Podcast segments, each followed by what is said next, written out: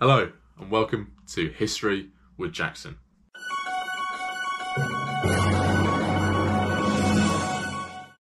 Today we will be looking at Benito Mussolini and how he fulfills the six criteria that we've been looking at for the past five weeks in this final episode of the first Dictator series. Number one was an official state ideology with a body of doctrine to support it. The official state ideology of Mussolini's Italy was fascism. It prioritised social conservatism, authoritarianism, and nationalism. The body of doctrine that supported this ideology was the doctrine of fascism that was written by Benito Mussolini and Giovanni Gentile. Number two was a single mass party of around 10% of the national population as members. By 1925, Mussolini had succeeded in turning Italy into a single party state. This party was his party, the Republican Fascist Party. And in 1939, this party had 6 million members out of a national population of 43.4 million. Number three is a system of terror enacted arbitrarily in a physical or a psychological way.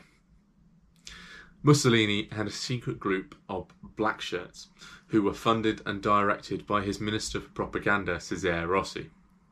This group of black shirts would later take part in the murder of high profile opposition politician Giacomo Matteotti. Matteotti had recently criticised Mussolini for some of his policies. After the suspension of democracy, these black shirts would also lead the arrest of opposition politicians and destroy their writing. Number four was a monopoly on communications and information. After the suspension of parliamentary democracy in Italy, Mussolini and his regime took control of the media. This control included the shutting down of liberal newspapers and the attack of unfavourable journalists, the funding of fascist newspapers to ensure that state propaganda and state information was properly disseminated among the population. The attachment of police officers to print houses to ensure that everything being printed was ideologically compliant. And also, personal communications were monitored, and telephone lines and mail were closely watched and listened to to ensure compliance. Writings that were not ideologically compliant were uh, also destroyed by the secret police, the black shirts, and the regime. Number five was a monopoly on arms. In 1931, Mussolini introduced the Public Safety Act. This act introduced a secret police that were directly under the control of Mussolini, further solidifying the monopoly on arms in Italy. However, it also led to the mass confiscation of weapons by the regime. And this was done under the pretense of preventing subversion of the regime. Number six is economic centralization. Italy, under Mussolini, undertook huge social welfare projects with massive funding going into schools and infrastructure. They also took a mixed economy route with the state and corporations planning the direction of the economy. So, as always, I'd like to recommend a couple of books which really helped me in the research for this episode.